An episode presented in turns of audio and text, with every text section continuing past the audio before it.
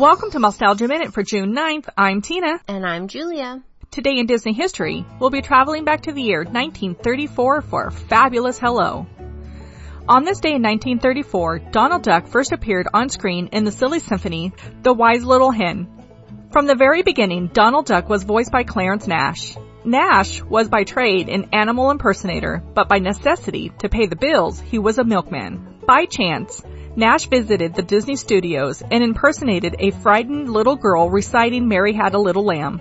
As a result, according to an article from 1938, Walt Disney was standing by for the impersonation and thought that it sounded like a duck, which he felt he could find use for at a later date.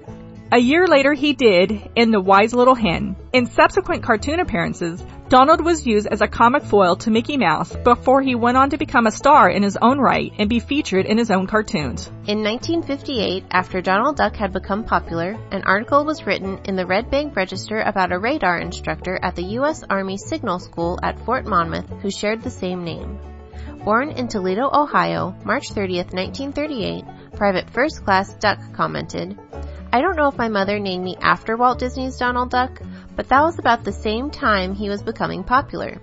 I guess you might say we were both born about the same time. To avoid confusion with Walt's quick-tempered cartoon character, Donald Duck went by Bill Duck with William being his middle name. However, as Bill Duck grew up, he began to appreciate his name and told a reporter, no more Bill Duck, he said. While Donald Duck is a comical name, it also has many advantages. For example, say I'm out looking for a job. If I went into an office for an interview and there were other job hunters around, who would the interview select from a name list? Joe Smith or Donald Duck? Donald Duck, of course. While the name Donald Duck could have helped you get a job, it was also used to sell some interesting merchandise, including orange juice. In 2007, reporter Robert St. John said there were three orange juice options back in the day. Orange juice, no orange juice, or Donald Duck orange juice. Option 3, Donald Duck orange juice, was an option that was actually worse than not drinking orange juice at all. It was bad. In the 1940s, the Disney company licensed Donald Duck likeness to an orange juice manufacturer. This license became the company's longest surviving license.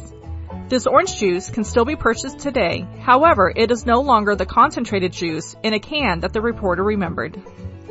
Donald Duck is iconic for many reasons, with his voice being the most prevalent. Donald's voice has been brought to life most famously by two voice artists, Clarence Nash and Tony Anselmo, who is still the current voice of the character. An article written in 2004 by Burt Constable said, My wife once suggested the ideal way to have the best of both worlds would be to have a famous voice that you could turn on and off like a faucet. She's right, actually, says Tony Anselmo. That is one of the good parts about it. You can go to the grocery store and no one recognizes you because you aren't in the sailor suit with a beak. But when you need a good table at Spago, you can drop that. Though the voice of Donald Duck would like a table at 8.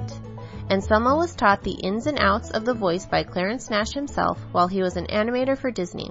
Anselmo also holds the distinction for animating and voicing Donald Duck at the same time.